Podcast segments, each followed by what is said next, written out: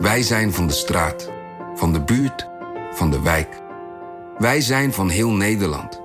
Samen zorgen we voor vrolijkheid, verbinding, feest. Samen brengen we in één jaar tijd 349 miljoen euro bij elkaar. Miljoenen waarmee onze goede doelenpartners de wereld groener, gezonder en rechtvaardiger kunnen maken. Nationale Postcode Loterij. Samen voor een betere wereld.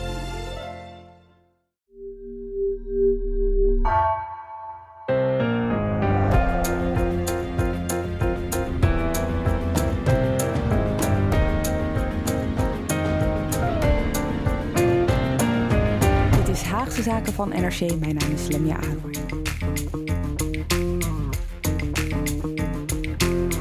Negentien fracties telt de Tweede Kamer nu. En de afsplitsingen daar gelaten zijn er na de verkiezingen vier nieuwe partijen het parlement ingekozen. BBB, Ja21, Bijeen en Volt.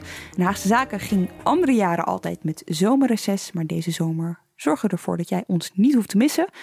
En dat doen we bijvoorbeeld door deze en komende week eh, die nieuwe partij te bespreken.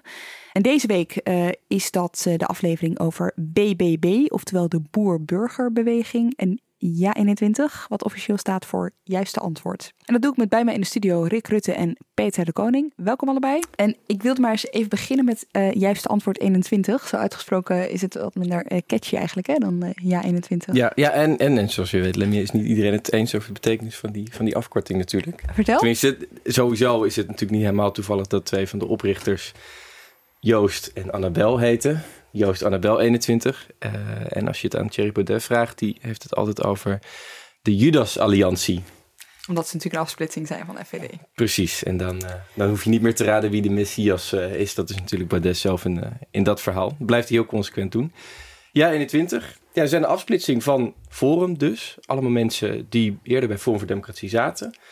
En zich toen, eind vorig jaar, toen de bom daar barstte... en toen die hele partij even helemaal op het randje van de afgrond leek te balanceren. Niet voor het eerst, niet voor het laatst, maar waarschijnlijk wel het explosiefst tot nu toe.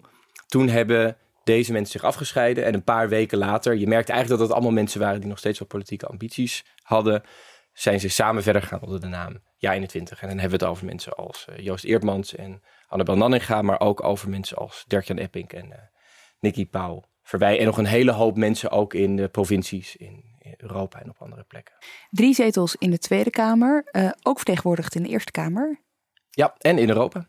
In Brussel en dus in een aantal eh, provincies. Ja. En dat komt dus inderdaad omdat allemaal afsplitsingen zijn geweest, geweest van FVD. Dus eigenlijk FVD-zetels die zijn overgegaan naar ja, 21 Ja, zetels, precies. behalve in de Tweede Kamer. Ja, zo, of zo, hè, zoals het bij, eh, bij Forum zelf uitleggen. Ze zijn een soort incubator geweest voor allemaal rechtse partijen. En van, al die, van alle loten aan die stam is eh, ja 21 wel een van de meer veelbelovende, zou je kunnen zeggen. Wel een partij met een soort eh, een kader, een organisatie. Wat wel gek is, daar gaan we het vast nog wel over hebben, omdat er volgens mij niet heel veel is dat die mensen per se eh, bindt. Maar wat ze in elk geval gemeen hebben, is dat ze allemaal bij Forum zijn opgestapt. Omdat ze zeiden, deze partij gaat nu te ver. Thierry Baudet gaat nu te ver. Die is niet meer te temmen, die is niet meer tegen te houden. En we vinden dit te radicaal. En ik weet nog wel, eh, toen dat gebeurde, hè, toen zij eh, allemaal in ieder geval uit FVD stapten en van de kandidatenlijsten verwijderd werden of zelf opstapten. Toen eh, kwam er eerst een filmpje van Nanninga en Eertmans en die zeiden van we moeten de komende tijd maar eens even gaan nadenken over wat we gaan doen. Filmpje op het strand was het. hè? Het filmpje op Ja. het strand inderdaad. Wij willen meedoen aan de Tweede Kamerverkiezingen. Maar alleen als we een prachtige lijst kunnen presenteren. En voor u kunnen bouwen aan een degelijke partij met een solide organisatie. Maar we staan onder enorme tijdsdruk. Er moet nog een heleboel geregeld worden. Alleen als we het verschil kunnen maken voor u, dan gaan we ervoor. We tellen af tot 18 december. En dan beslissen we definitief of we mee gaan doen aan de Tweede Kamerverkiezingen. En eh, niet lang daarna was er, eh, ja, wa- wa- was er het filmpje met eh, we beginnen een nieuwe politieke partij. Wat gebeurde in de tussentijd? Waren ze gewoon een beetje op zoek naar is er voldoende basis voor een nieuwe partij? Ja, je wil dan toch zoeken of er eh, de basis is voor aanhang. Maar misschien ook wel evenzeer heb je de mensen, heb je de politici. Kun je een interessante lijst samenstellen. Ze weten natuurlijk ook wel, en dat weet eh, Joost Eermans helemaal als geen ander. En Annabel Nanninga zal dat vast ook wel weten. Er zijn natuurlijk zoveel partijen op die rechterflank geweest. uh, de afgelopen jaren, decennia die het geprobeerd hebben, die gesneuveld zijn. En zelfs de afgelopen verkiezingen hadden we ook al. Uh, dat, dat, was dan nog voorbeeld bijvoorbeeld iemand als Wiebe van Hagen zich afsplitsen. Maar het leek erop dat Henk Otten mee ging doen met de verkiezingen. Henk Krol, kennen we hem nog, wilde ook meedoen met de verkiezingen met een, een conservatieve partij. Heeft inmiddels een bed and breakfast. Precies, uh, die, is ge, die heeft de pivot gemaakt en is andere dingen gaan doen. Maar dus je snapt wel, het was echt wel, het was wel een, terecht een vraag van, is er, is er nog ruimte voor een nog zo'n partij? En uh, nou, daar kwamen ze uit, die, uh, die zagen ze wel. En inderdaad, met drie zetels binnengekomen. En um, die uh, drie zetels, hè, of in ieder geval laat ik het zo zeggen, de, de, de, de mensen die zijn afgesplitst van FVD, dat is ook de groep die Ja 21 heeft gevormd. Hè? Daar zijn geen anderen bijgekomen. Ja, goed deels. Uh, tenminste, ik weet niet. Het zou kunnen dat er mensen nog een andere overstap hebben gemaakt. Of op, een, op een ander niveau. Of in, ergens in een ander. in een provincie bijvoorbeeld. Dat, dat weet ik niet zo snel, maar dat is wel de kern. Het gat dat zij samen zagen eigenlijk was. Uh, Democratie had heel veel potentie, had goede ideeën. Daar zijn we het in de kern mee eens. Maar dit is een partij die niet meer in staat is om te, om te regeren. En dat komt eigenlijk puur en alleen door de persoon Thierry Baudet. Die trekt die partij zo'n kant op. Dat willen wij niet. En eigenlijk als je alleen de persoon Thierry Baudet uitgumt... of sterker nog, als je alleen de persoon Thierry Baudet van de afgelopen maanden uitgumt die iets te veel het randje opzocht, dan is het eigenlijk helemaal prima voor ons. Uh, met dat programma willen wij aan de verkiezingen meedoen. En met dat programma denken we ook dat we kunnen gaan regeren. Zo, zo zagen zij ongeveer, dat was een beetje hun, uh, hun, hun pitch waarmee ze de verkiezingen in wilden gaan. En waarmee ze ook nu in de Kamer zitten. De VVD nam ze ook meteen serieus. Hè? Op de verkiezingsavond, toen ze met die zetels erin waren gekomen, kon je meteen bij de VVD horen van nou, misschien kunnen ze wel meedoen aan een uh, kabinet. Ja, die vraag van is er een partij op die uiterst rechtse flank die in staat tot regeren. Dat, daar worstelen partijen als VVD en CDA natuurlijk een beetje mee. Aan de ene kant zijn dat soms kiezers die ook op VVD of CDA zouden kunnen stemmen. Tegelijkertijd, ja, dat, dat hebben ze dan niet gedaan. En als je dan uh, een voorkeur mag uitspreken waar die mensen belanden. Nou ja, de PVV, daarvan heeft de VVD gezegd, daar gaan we niet mee regeren. FVD heeft wat langer geduurd, maar daarvan heeft de VVD nu ook gezegd, daar willen we niet mee, mee regeren. Voordat ja, dan, je het weet ben je dan veroordeeld tot die linkse wolk waar ze juist niet mee willen. Ja, bovendien, het is ook strategisch veel handiger om zo'n partij erbij te halen en ze te laten ja. meedoen. Waardoor ze hè, verantwoordelijkheid nemen en, en niet uh, buiten, eh, gewoon in de oppositie kunnen roepen wat er allemaal verkeerd gaat. Natuurlijk, het is ook gewoon heel handig voor ze. Het is in hun eigen belang. Voor de VVD en het CDA, ja. Ja, ik kan me ook nog herinneren, even hak op de tak op, maar, maar uh, na de verkiezingen met de formatie, de alle, allereerste gesprekken voordat alles helemaal misging, zeg maar, dat um, Rutte was begonnen over ja 21, hè? Uh, dat hij dat een interessante partij vond om uh, mee te gaan uh, praten. Maar vervolgens zei hij ook dat hij het verkiezingsprogramma nog wel eventjes moest gaan, gaan lezen. Maar het helpt wel als je in de buurt van de meerderheid komt in de Eerste Kamer. Dus om die reden zeggen we ook, vinden we toch dat we eens even serieus moeten kijken naar jaar 21. Want die brengen zeven senatoren mee. Dat zou een voorkeur, dat zou een optie zijn om die reden naar ze moeten kijken. Maar goed, we kennen die partij verder niet. Hè? Dus we moeten dan natuurlijk ook onderzoeken uh, waar ze nou precies voor staan. Dat is een heel eigenaardige uitspraak. Sowieso natuurlijk. Maar ook, ik weet nog dat hij had, volgens mij had hij net voor de verkiezingen had hij zijn heel herstelplan aangekondigd. En toen zei hij, ik heb alle, alle programma's gelezen en ik heb er de beste dingen uitgehaald. Blijkbaar had hij dan als enige programma niet het programma gelezen van de nieuwe partij die hij wel interessant vond. Ja, dat, daar merkt je natuurlijk die, die soort van tango van hier is een partij, die is nieuw, die is nog een beetje uh, ongetest, maar we kunnen ze niet in de steek laten. Het was inderdaad eigenlijk. Maar waarom zou je dat hebben gedaan? Wat, waarom zou je dat zo doen? Ik, ik, denk, maar goed, we gaan, het wordt een beetje speculeren misschien. Ik denk, ja, dan kun je indekken. Als dan iemand laat zegt, sorry, maar meneer Rutte, op pagina 14 van het programma staat dit of dat. Dan kun je zeggen, oh ja, ja ik had het niet gelezen, hè? Ik zei maar wat. En ik weet niet of dat nou een hele nee, overtuigende verdediging, verdediging is. Uh, maar dan, dan kun je in elk geval zoiets. Uh, dat, iets dat iets heel vreemd frivols eigenlijk. Ook omdat je toen al wist dat het een hele moeilijke formatie zou worden. Um, zelf, je, bij Ja21 zien ze het ook wel zo, hè, dat zij wel mee kunnen regeren. In hun verkiezingsspotje zeggen ze ook, uh, met ons kun je regeren. De oude machtspartijen die regeren graag over links. Naar eigen zeggen, omdat ze niet anders kunnen. En dat excuus, dat vervalt. Want met Ja21 is er regeren over rechts mogelijk. En dan wat nog interessant is, VVD wil dus niet helemaal afstand nemen van Ja21 en doet dat wel van PVV en FVD. Ja, 21 zit natuurlijk weer tussen die twee stromingen in. Dus die willen graag regeren met de VVD, zeggen ze. Maar die willen ook niet helemaal afstand nemen van FVD en PVV. Dus als je Eerdmans in interviews hoorde in aanloop naar de verkiezingen, dan zei hij: Ik vind dat we ook met PVV en FVD om tafel moeten kunnen. Dus de partij waar hij net uitgestapt was, omdat hij helemaal klaar was met uh, Baudet, omdat hij vond dat dat iemand was die de partij niet kon leiden, met wie eigenlijk niet samen te werken viel. Die moest wel kunnen aanschuiven bij een nieuwe coalitie. Oké, wat Rutte niet heeft gedaan, het verkiezingsprogramma lezen, dat heb jij wel gedaan, uh, Rick. Wat zijn de belangrijkste punten uit het programma? Leid ons er doorheen. Het is een heel duidelijk uh, conservatief verhaal. Het is zo conservatief dat er politicologen zijn die het radicaal rechts noemen. Je kunt het heel erg vergelijken met een programma dat Vorm voor Democratie ooit had. Cultureel conservatief, met veel nadruk op de manier waarop Nederland kan blijven zoals het is, zou ik zeggen. Dus weinig bevolkingsgroei. Dus weinig ingrepen, uh, ook in, om iets heel anders te noemen, klimaatbeleid.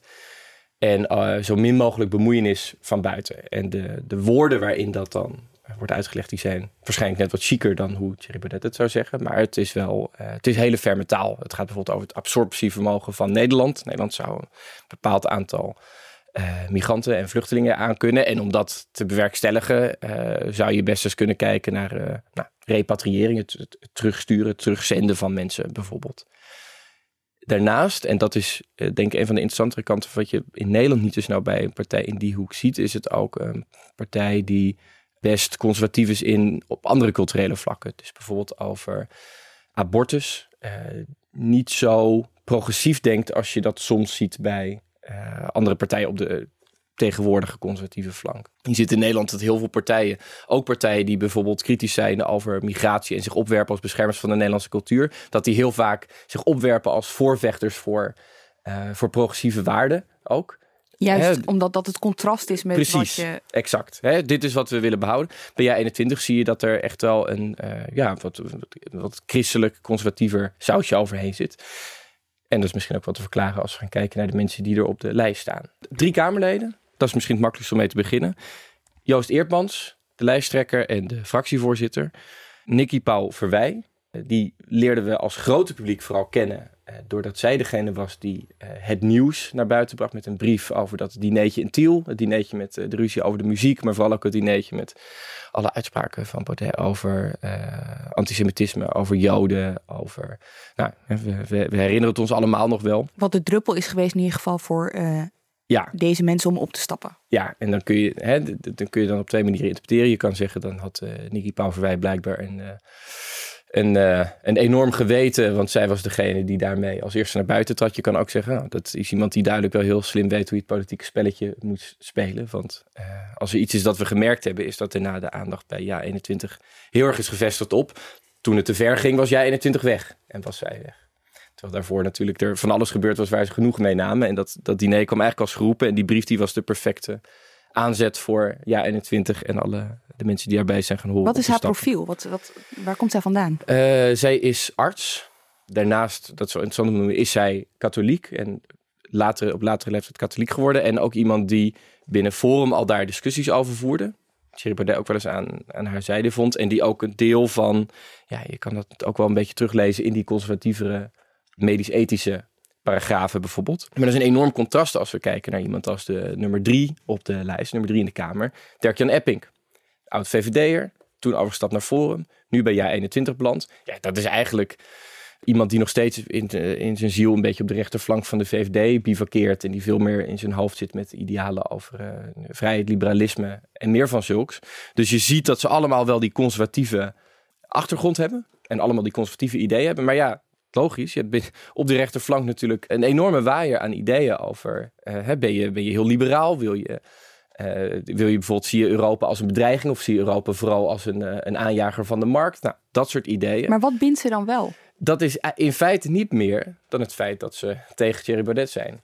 En een gezamenlijke vijand, nou dat weten we allemaal, dat kan best wel goed binden. Uh, maar dat is niet het, het, dat is moeilijk om uiteindelijk op basis daarvan heel consistent politiek te blijven bedrijven. Ik denk dat dit ook een van de grote risico's voor jij 21 is als de partij gaat groeien. Dat doen ze volgens de peilingen al wel. Zeker omdat uh, Forum wat zetels blijft verliezen. En nou, VVD, VVD staat nog wat stabieler voor. Maar wie weet wat daar kan gebeuren. Ze zien het zelf heel optimistisch voor zich. Maar dan kan het natuurlijk best moeilijk worden als je echt uh, serieus gaat onderhandelen. Of als je je partijprogramma en je partij zelf verder gaat uitbouwen. Wie geeft je belangrijke posities? Dan moet die partij wel dit soort vragen gaan beantwoorden. Ben je dan de partij van uiteindelijk toch een wat meer echt een, een ook een cultureel conservatief en economisch conservatief geluid? Of ben je veel meer een partij die zichzelf ziet als wat de VVD ooit had moeten zijn? Liberalisme terug naar de, de wortels. Lijkt me ook ingewikkeld, want als je een rol van betekenis wil spelen in uh, de Kamer, of het nou de tweede of de eerste is, dan moet je natuurlijk ook compromissen weten te sluiten. Maar als je onderling al het niet helemaal met elkaar eens bent over dit soort grote thema's, want je, je beschrijft hier wel steeds twee uitersten op, uh, op, uh, op thema's als bijvoorbeeld de EU. Lijkt me best moeilijk om dan wel met andere partijen afspraken te kunnen maken. Ja, zeker. En dan krijg, dan krijg je dus facties binnen de fractie of binnen de, de partij. Dus bijvoorbeeld uh, een deel van de partij. Er zijn best wat mensen binnen jaar 21 die een achtergrond hebben bij uh, Leefbaar. Leefbaar Rotterdam. Nou, Joost Eertmans natuurlijk. Maar bijvoorbeeld ook de campagneleider die nu op het partijbureau zit. Zo. En dat, dat is dus weer een groep die veel meer in de, de hoek van de ondernemers uh, zit. Die nou ja, toch andere prioriteiten vaak net weer hebben dan, dan die meer die, die culturele conservatievelingen. En dat is, uh, dat is inderdaad lastig.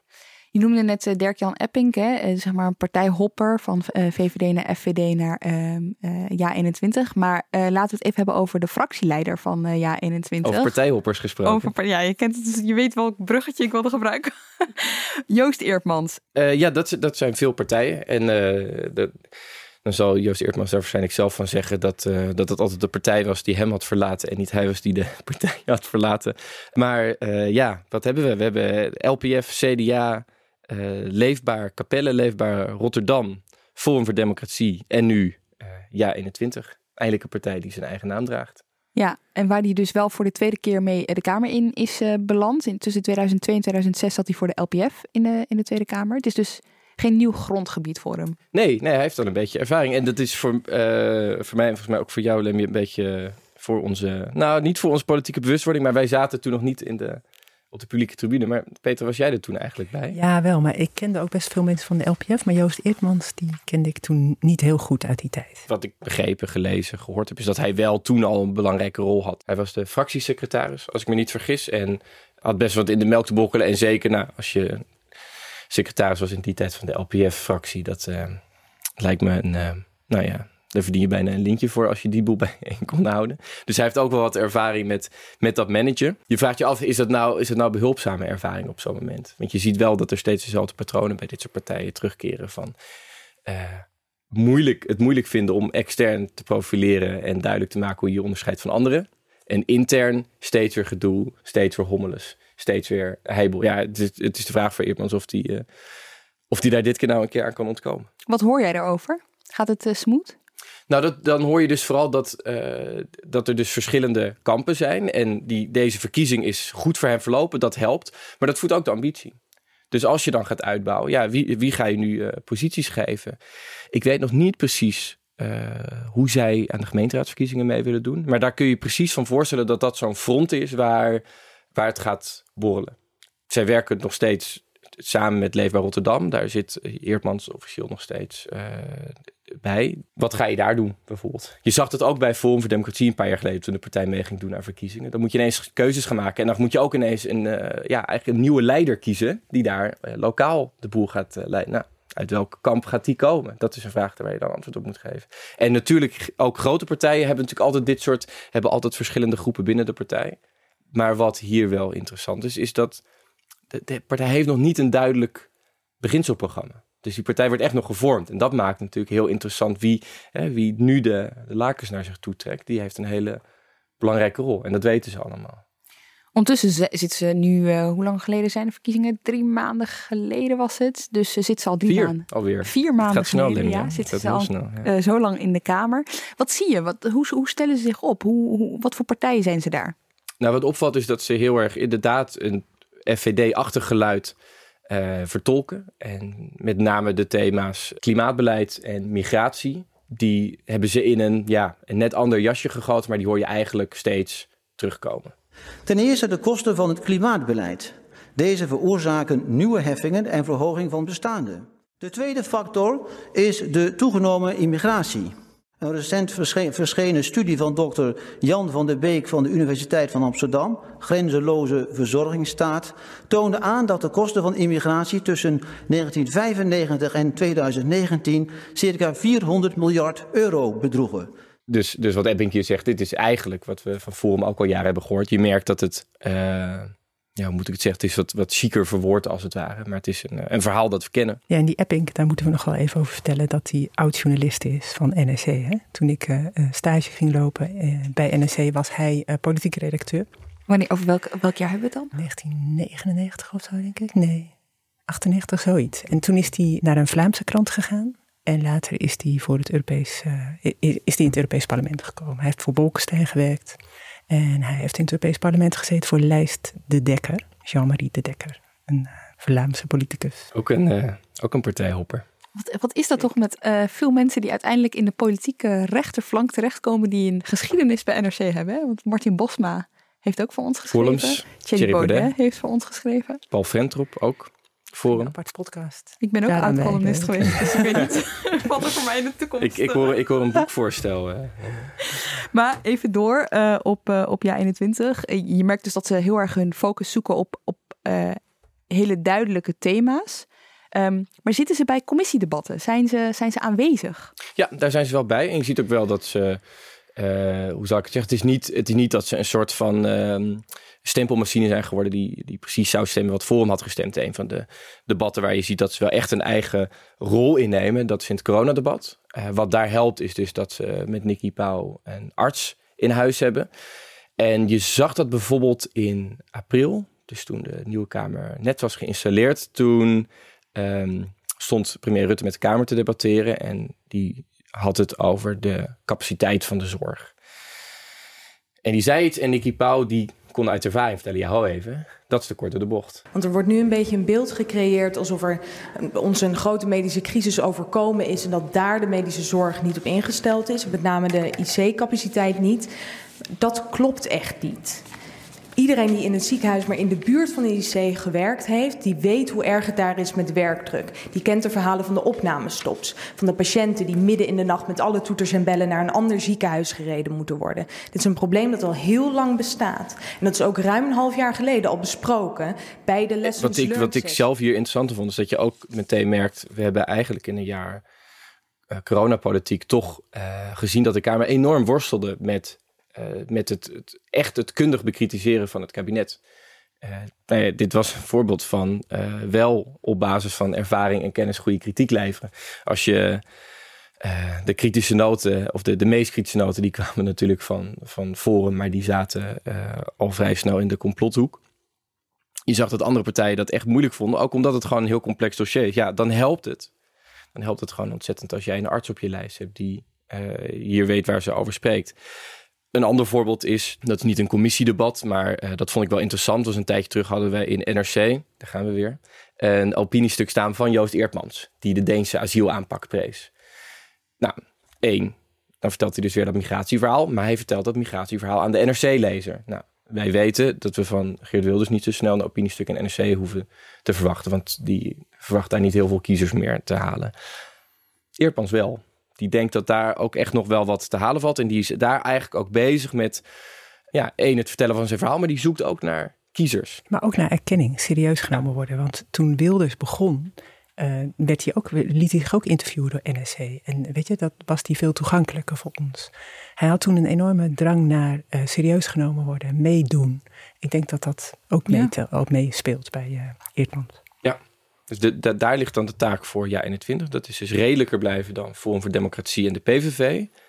En radicaler dan Rutte. En zo acceptabel te worden voor een grote groep kiezers. Als een soort uh, breekijzer op, uh, op de, de echt de, het puntje van de rechterflank. Maar het zijn dus ook, tenminste zo zie ik het dan wel, als pogingen om um, ja, dat FVD-verleden te doen vergeten ook. Om eigenlijk te, ja, in ieder geval de publieke opinie te, te, te breken met dat verleden. Ja, en ik denk dat hier raakt het ook wel aan iets wat gewoon vaak heel lastig is bij dit soort eh, partijen. Op die uh, rechtse tot, tot radicaal rechtse flank. Is dat het in, in zekere zin is het een stuk makkelijker als het, uh, zoals met de PVV of met de FVD, gewoon in alle opzichten zo'n beetje dezelfde radicaliteit uitstraalt. Maar in de praktijk zien we wel dat, en, bij Wilders is eigenlijk het verhaal al 10, 15 jaar.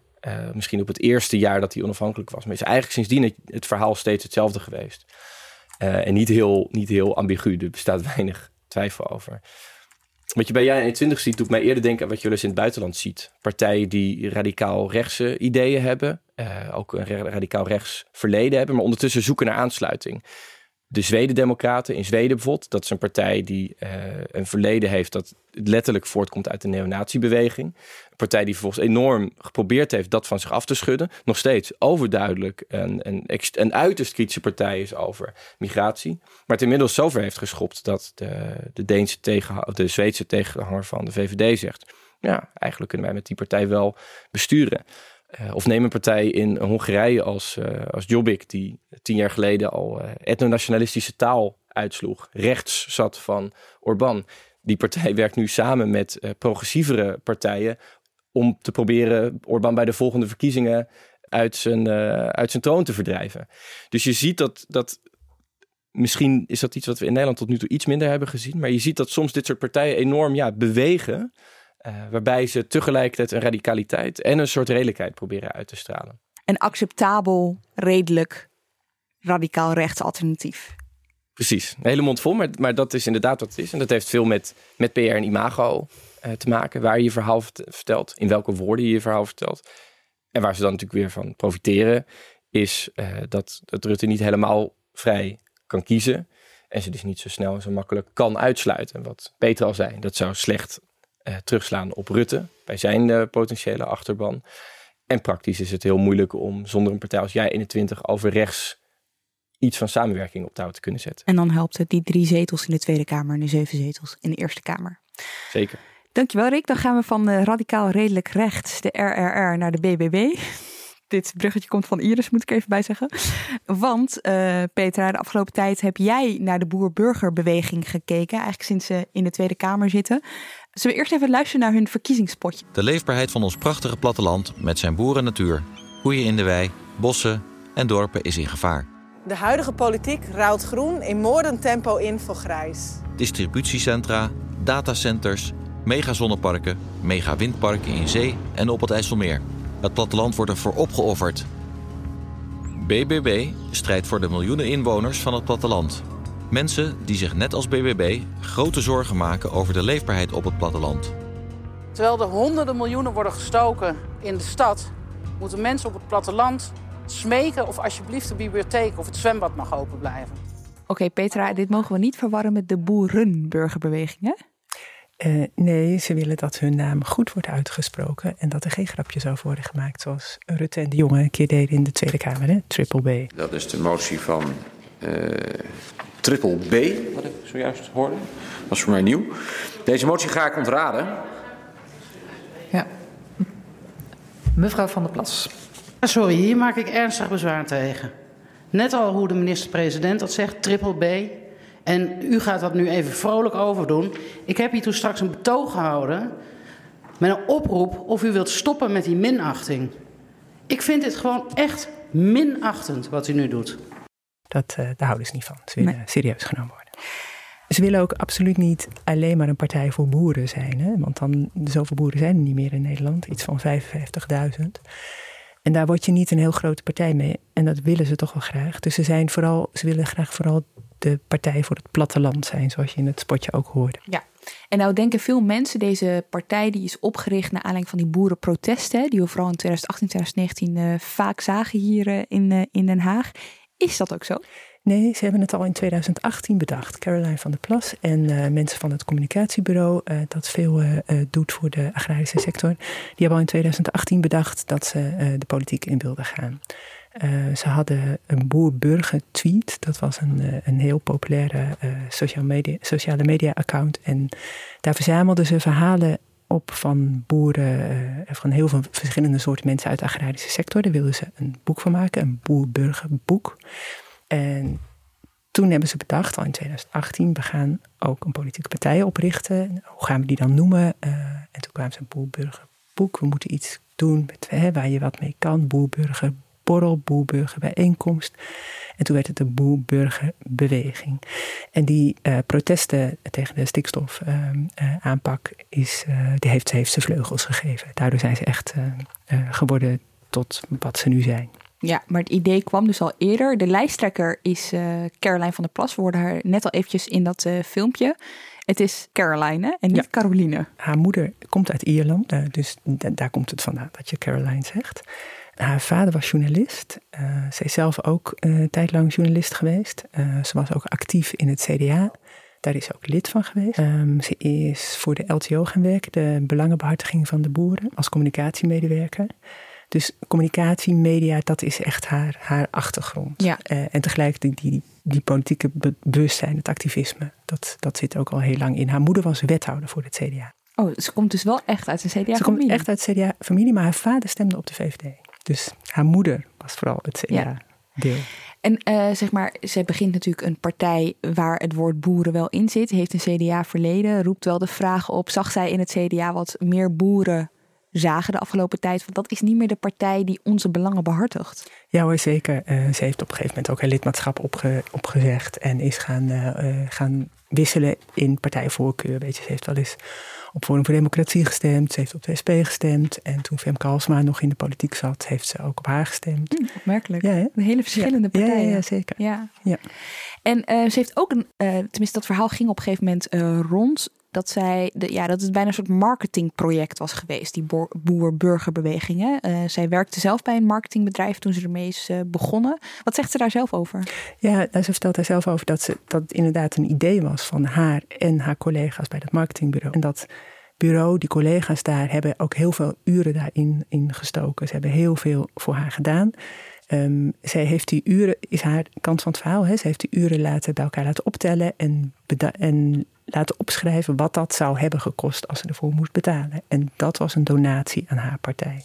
En ze zegt ook tegen mensen die daar op Twitter over beginnen: van nou, kom maar langs. Weet je, als je zegt dat ik door de boerenlobby uh, word betaald, kom maar uh, naar mijn rekening uh, afschrift te kijken. Ze is sowieso heel mondig en aanwezig hè, op sociale media. Het, het schiet me nu ineens te binnen. Het is eigenlijk best interessant dat wat je een beetje een tegenhanger van de, de BBB kan noemen, de Partij voor de Dieren, ook is opgericht door een communicatiemedewerker of bedacht is door Nico Kofferman, die nog steeds senator is. Maar ook dat was eigenlijk iemand die heel erg denkend vanuit politieke betrokkenheid en heel erg bezig met communicatie en marketing zei: hey, ik zie hier ruimte voor een partij. En nu al uh, succesvol jaar in de Kamer zit. Ja, en de tegenhanger van de BBB. Ook nog. Ja. Een partij als gat in de markt. Dat is toch wel heel grappig, hè? Met die blik erop van, hè? Je ziet een behoefte en daar maak je dan maar een politieke partij. Zegt misschien wel alles over deze tijd ook wel. Goed, dat is ja. iets te veel uitzoomen. Zijn er nog andere mensen bij deze partij die we zouden moeten kennen?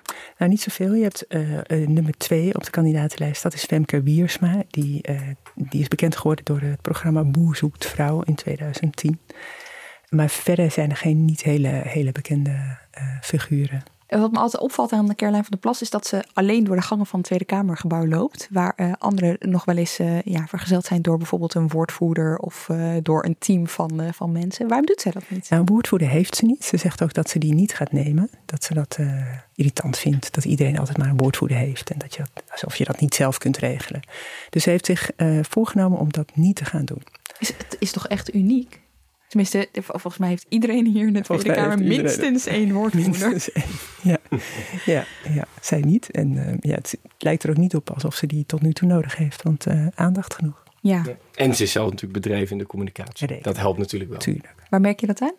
Nou, als je merkt gewoon dat zij zelf ook, ja, misschien nog wel gevatter soms dan een woordvoerder, gewoon haar politieke idealen ook weet te verbinden aan een slimme boodschap. Dus iets wat bij mij nu, uh, wat mij nu te binnen schiet, is er was een tijdje terug een tijdens het vraaguur kwamen er vragen langs over misstanden in een slachthuis. Alle partijen hadden daar hun woede over uitgesproken. Toen kwam Caroline van der Plas naar de interruptiemicrofoon lopen.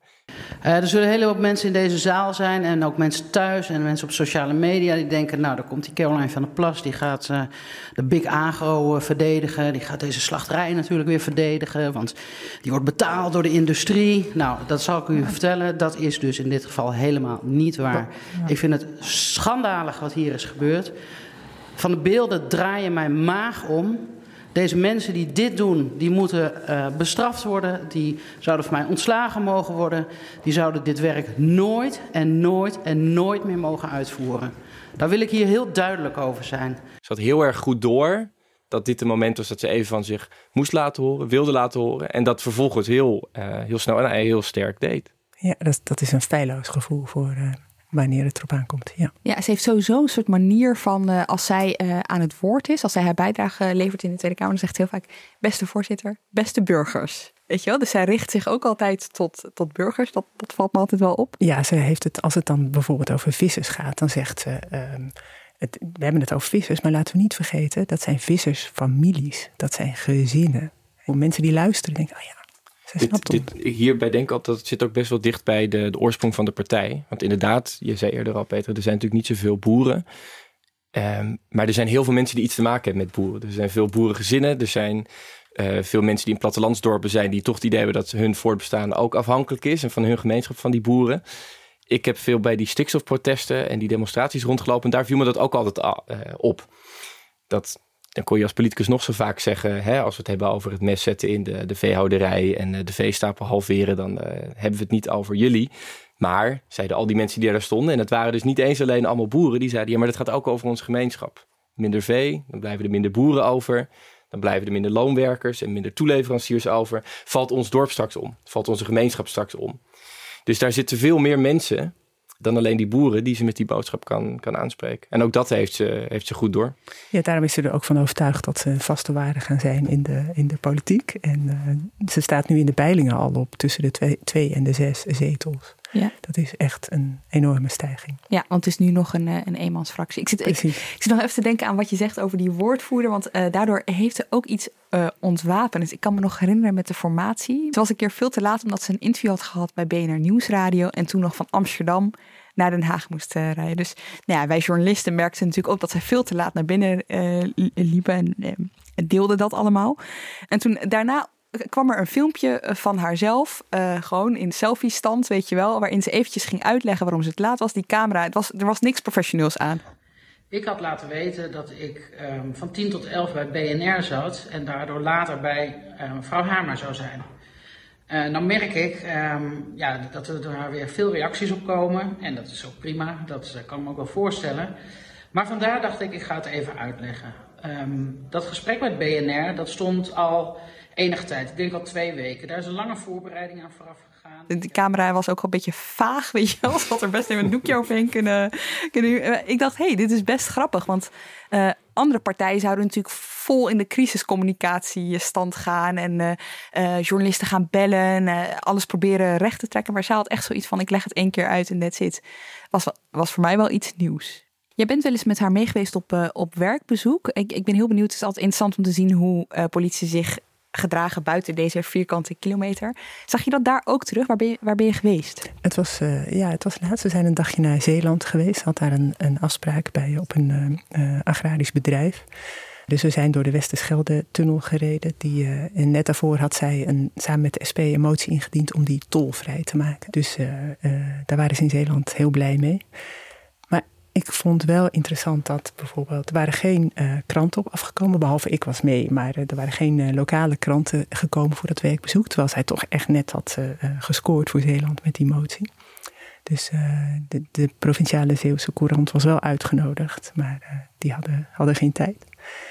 En mensen die daar waren van de LTO, van, die vertelden ook dat ze het wel hadden moeten uitleggen aan de gedeputeerden van het CDA, dat ze Caroline van der Plas gingen ontvangen. Want die, vonden dat toch, die vinden dat niet leuk. Het CDA ziet de BBB echt als een uh, concurrent. Merkt ze dat hier ook? Ja, dat merkt ze hier ook. Ja.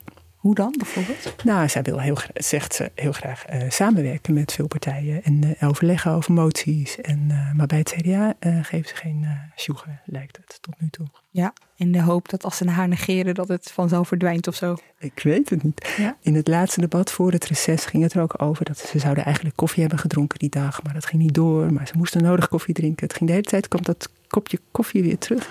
Ja, het is jammer. Wij, eh, Dirk, uh, de heer Boswijk en ik, die zouden gisteren koffie drinken, maar dat kon niet doorgaan vanwege debatten. Misschien moeten ze dat vanavond dus nog even doen. ik denk dat het een goed idee is om, uh, om dat en dan te doen. zit je toch echt al vier maanden samen in de Tweede Kamer. Ja. Hmm. Ik kan me herinneren dat we haar wel eens hier op het Binnenhof uh, spraken samen. Toen was ze ook net uh, terug van een uh, gesprek met de formateur. En toen legde ze ook uit van als eenmansfractie kun je weinig. Hè, in je eentje, je kan niet overal bij zijn. En dat ze toen inderdaad uitlegde dat ze, maakt niet uit welke politieke partij, dus maakt niet uit welke stroom. Maar als ze op een deelonderwerp kon samenwerken met een partij, dat ze dat dan graag wilde doen.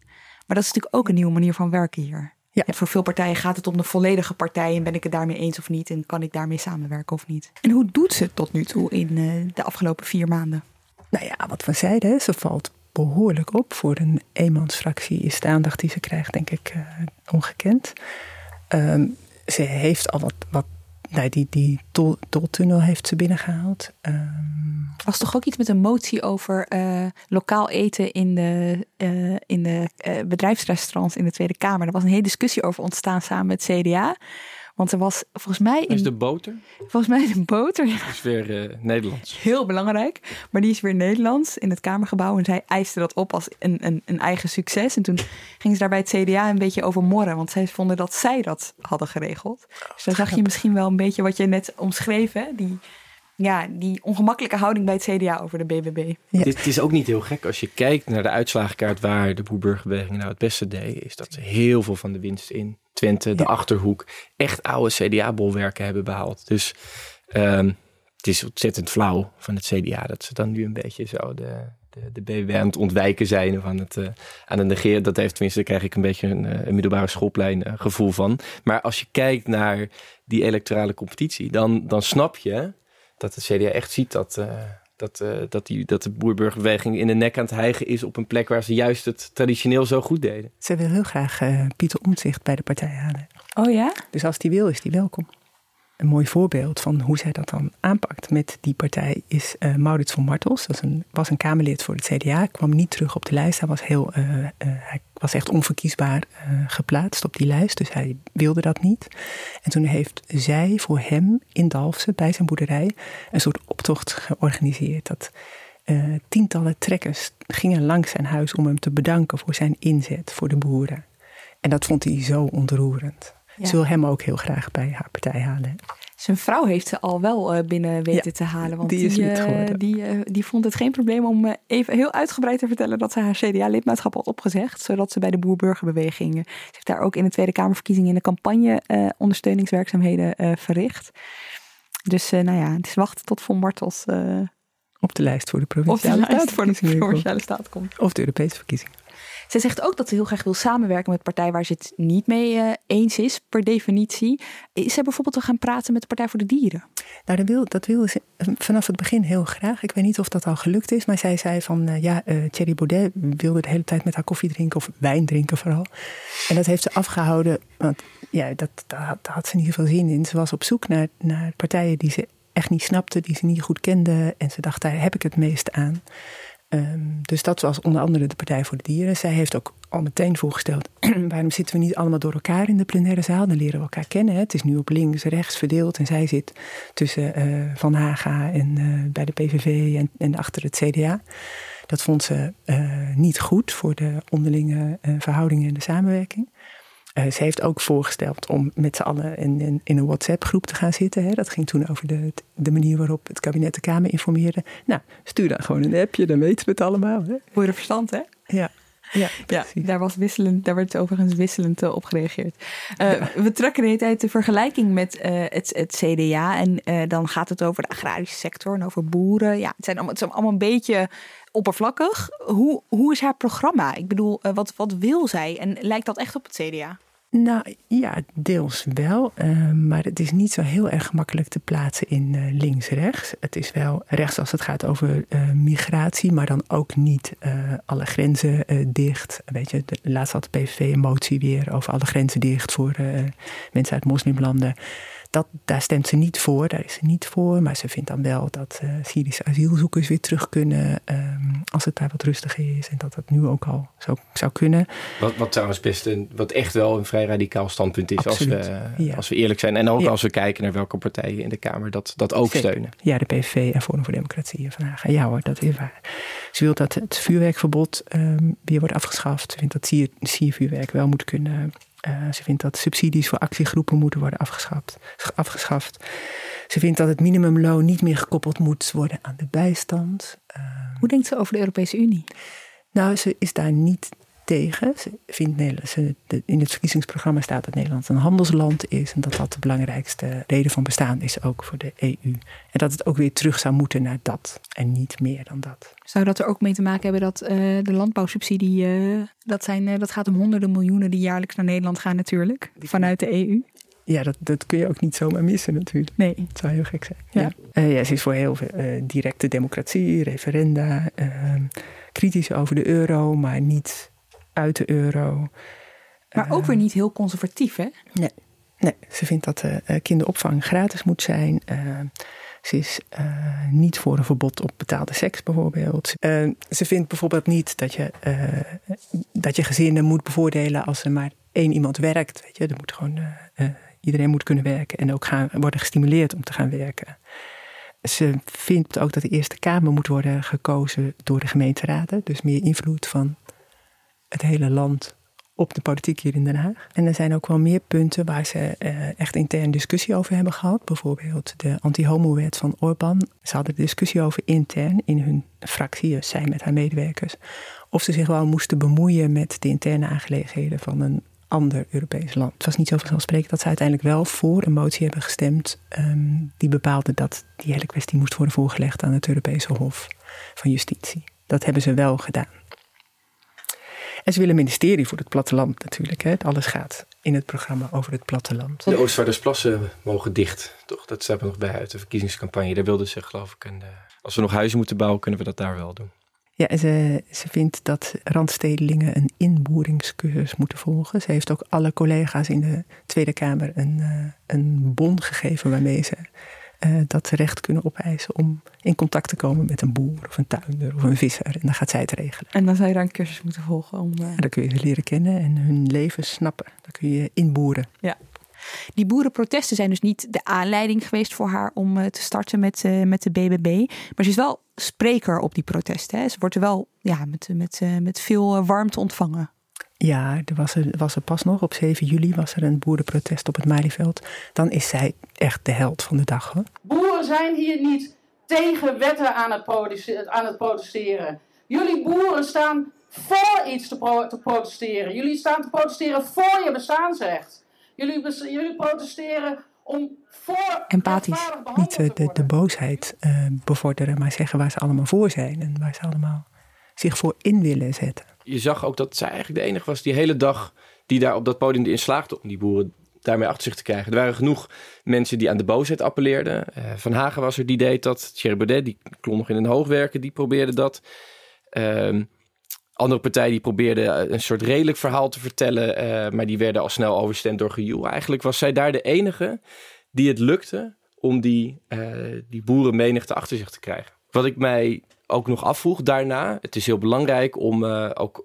Je bent ook volksvertegenwoordiger. Dus het is ook belangrijk dat zij het geluid van de boeren naar Den Haag brengt. En het geluid van het platteland naar Den Haag brengt.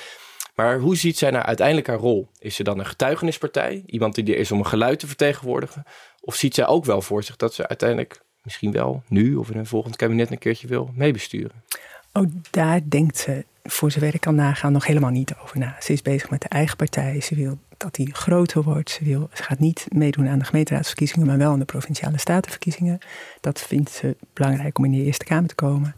Um, en ze is vooral ook bezig met te voorkomen dat er problemen ontstaan in nieuwe partijen. Ze wil uh, heel strak de regie houden over wie daarbij komt, wie op de lijsten komen. En, uh, is het wel een ledenpartij?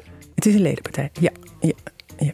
Dus uh, binnenkort kun jij naar een congres van de BBB? Ja, daar zie ik enorm naar uit. Veel trekkers. Dank jullie wel. Peter de Koning en Rick Rutte. En jij weer bedankt voor het luisteren. Redactie, productie en montage van deze aflevering door Iris Verhulstonk. Volgende week zijn we er weer. En dan uh, met net zo'n aflevering, maar dan over Volt en bijeen. Dus tot dan.